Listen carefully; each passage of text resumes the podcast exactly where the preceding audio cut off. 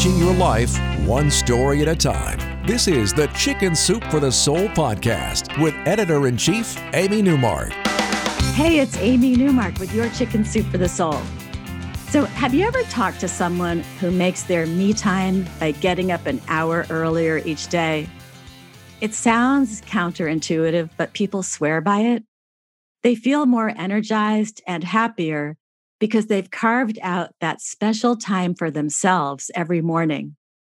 So Barbara Latanemi gave us a story about this in our best-selling book, Chicken Soup for the Soul, Making Me Time. She says that for most of her working life, she hated getting up in the morning.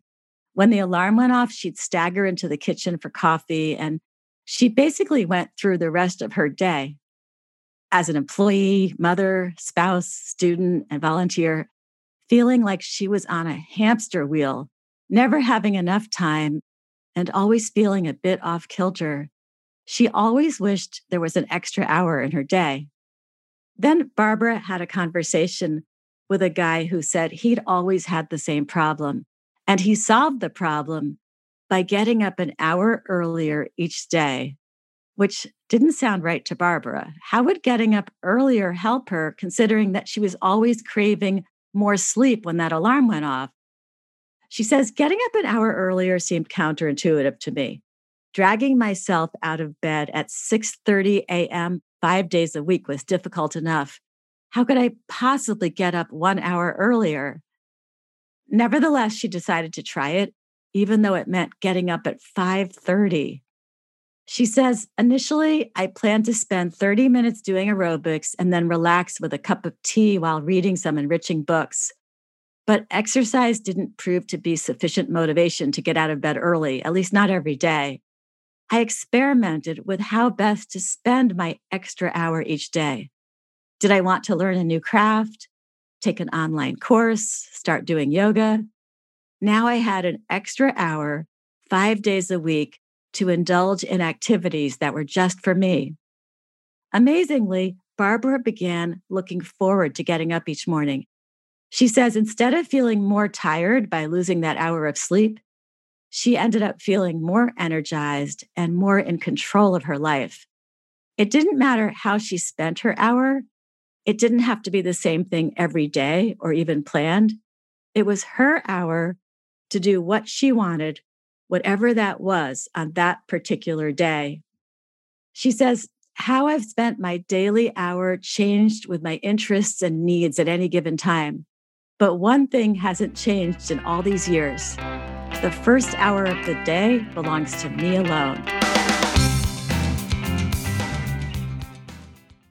So one of our editors, Christiana Pastor, only works for us part-time now, because she somehow managed to have twins and then two more babies in 3.5 years.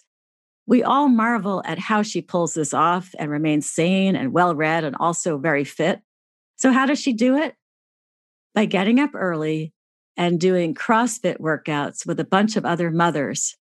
Her 5:15 class has a small but dedicated group of regulars, and these women have become good friends over the years.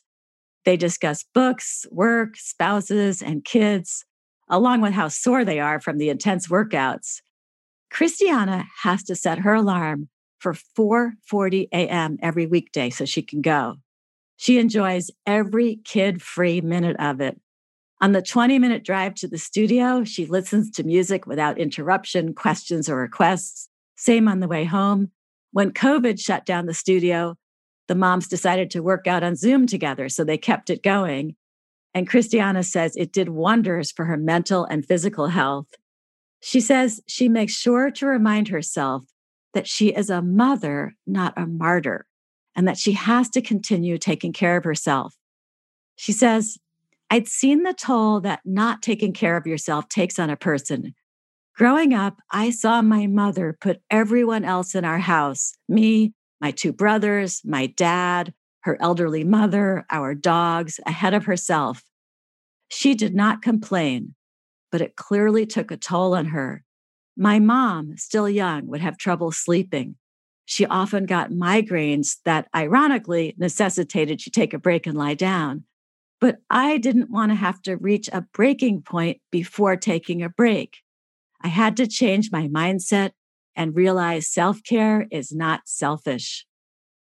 I'm Amy Newmark. Thanks for listening to these stories from Chicken Soup for the Soul, Making Me Time. You can go to our website, chickensoup.com, and click on the podcast button to read more about this book and the useful advice it contains.